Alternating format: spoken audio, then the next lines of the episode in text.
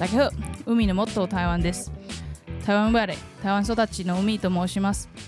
海のもっと台湾は皆さんの台湾の友人として台湾の面白い文化や旅行話や日常生活を語る番組です。また、この番組で皆さんともっと親しく交流できれば嬉しいなと思います。一応面白いかどうかは私個人で勝手に判断しますので面白くなくても適当に聞き流してください皆さんはあの家の近くにホームレスに遭遇したことがありますか？最近私はよく家の近くのコンビニでばったり会ってます、えー例えば明日の朝ごはんを用意するためにパンを選んだらある T シャツが汚れたおじさんがスタッフに安いカップ麺がないか？この60元のカップ麺は高すぎ変えられません。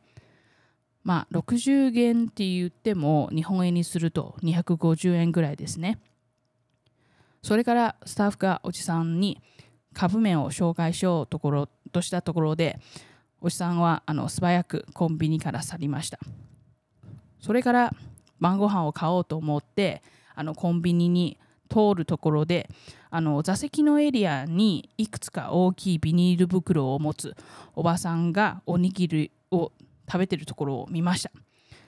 そのおばさんは大きいビニール袋に食べ物や売るために集まるそういうリサイクルゴミが入ってるのを見ました。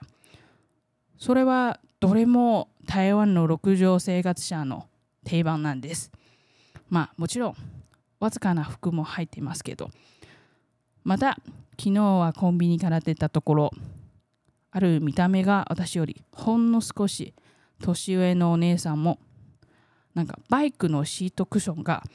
なぜかあの道に落としてあっていろんなものもあの道に散らかしてあったんで私は少し走ってなるべくあの落ちたものを集めてお姉さんに渡しました。そのお姉さんは慌ててありがとうって言いましたけど私が現場の状況を見てひょっとしたらそのお姉さんが転んだのかなと思ってお姉さんに「大丈夫?」と聞いたらなぜかお姉さんはさらに慌ててバイクのスピードを出しました。それからあ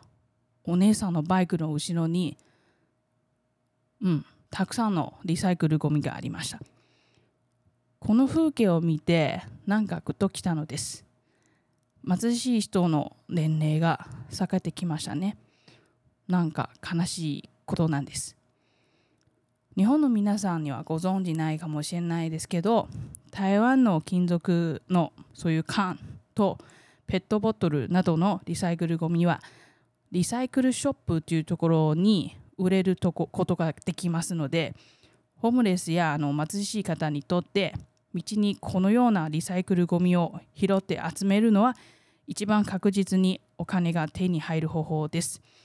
えー私もそれであの以前からリサイクルゴミを近所のおじさんにあの渡してきました。そのおじさんはいつもすごく感謝の目で私を見ましたけどうーんそうですね私はただあのおじさんのまあこれからの人生はうまくいきますよ願うだけなんです。でもよく考えてみたらおじさんは幸い家があって住む場所もまあ確保してあります。最近台湾の家の値段がね高くなりすぎてきちんとした仕事を持つあの私でさえ簡単に買うことができませんしまあ家賃も高騰してありますので昔は家を借りられる人だって急に家をなくす人も結構います。日本の皆さんには分かりづらいかもしれないですけどそれであのここで説明します。日本ではあの家を借りると特別な事件がなければ、まあ、大家さんが簡単に家賃を開けたり、まあ、借家人を払い出すことができませんですけど台湾ではあの借家人よりそういう大家さんの権利が大きいので家賃を値上げすることも払い出すこともできます。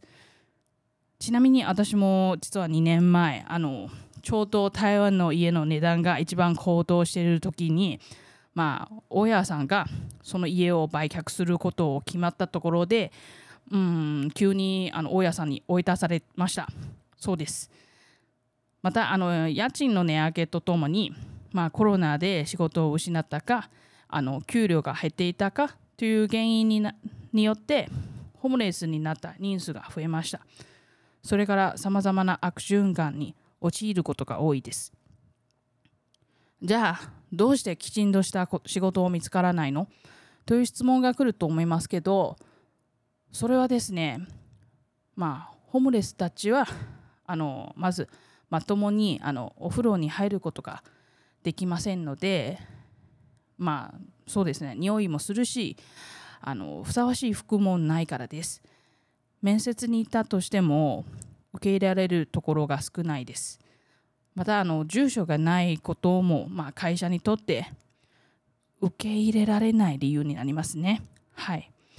でも私が知っている限り就職したがってるそういうホームレスは少なくありません。ただあのそうですね。与えられるチャンスが限られてるんで代わりにあの臨時的なバイトが多いです。あの6畳生活の厳しさはまあ私にとってまあおそらく我々にとっては想像しがたいですね。ましてあのコロナの時期は家を持つ私たちにとってきついのにホームレスたちにはもっともっと何倍もきついです。あのホームレスの方昔はですねおはお腹すいたらゴミ箱を探したら何かが出るのにコロナの時期は誰も外出しないのでまあゴミ箱でさえ空っぽ本当にどう生きていけるのかそれは本当に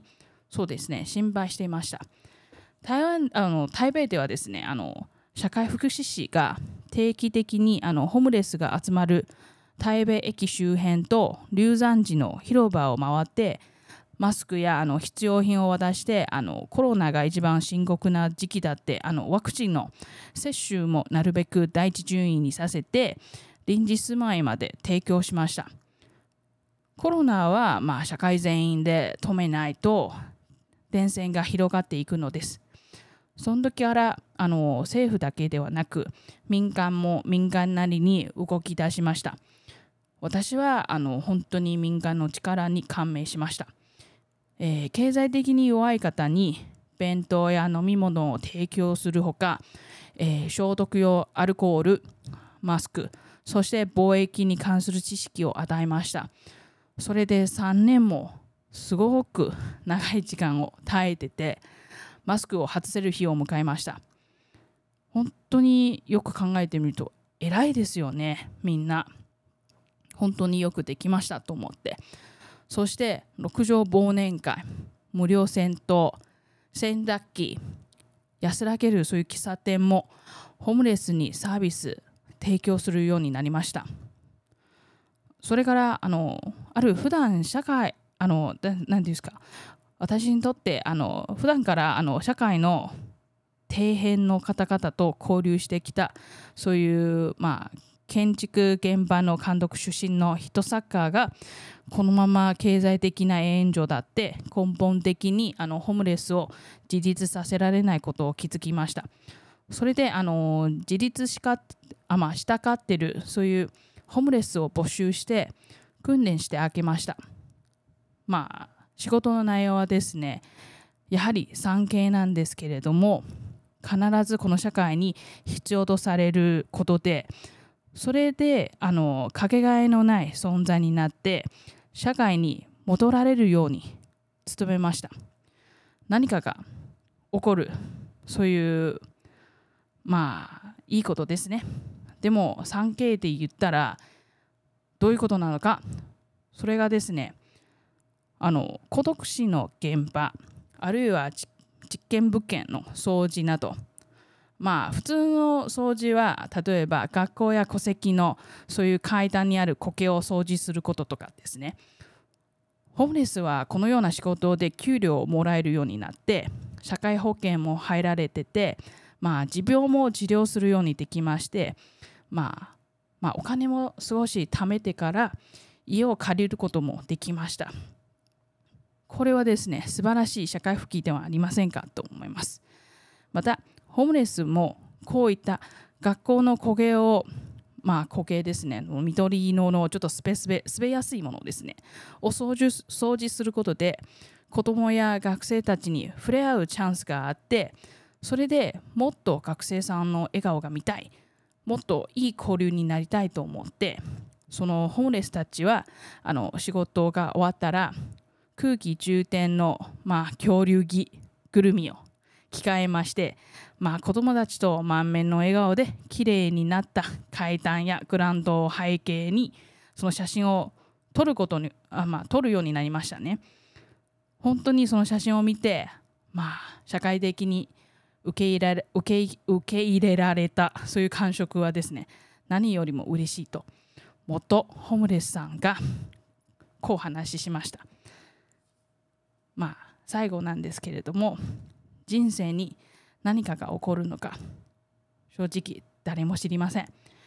100種類の味もするのでしょうね。もしあの谷底に落ちた時手を伸ばしてくれる誰かがまあ誰かに抱いたらそれはどれほどラッキーなことでしょう。ということで今私は力がある限りその手を伸ばす人になりたいと思います。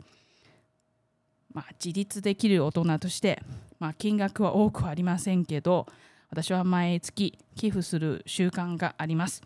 えー、ホームレスの仕事訓練をしている組織無料銭湯を提供する組織などの情報をサイトに置いておきますのでよかったら皆さんも見てみてくださいね。それではまた次回。再见。バイバイ。